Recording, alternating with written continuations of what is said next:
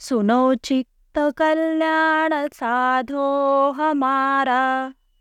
गहो राम के पाव की भक्ति धारा।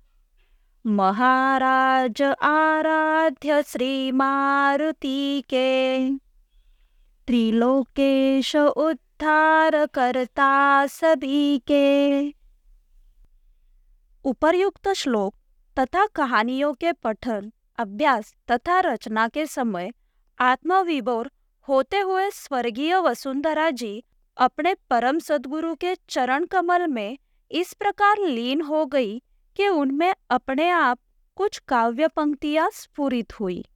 उन भक्तिमय पंक्तियों का यथामति तथा यथाशक्ति अनुवाद प्रस्तुत है। मैं किसी और की नहीं हूँ, मात्र अपने सदगुरु की कन्या हूँ।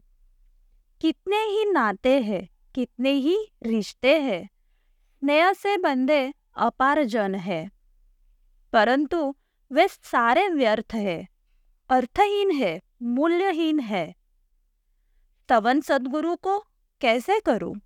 श्रुतियों की शक्ति भी क्षीण है। सदगुरु के स्तवन में शब्द, उपमाएँ अपने स्तर से ओछी है।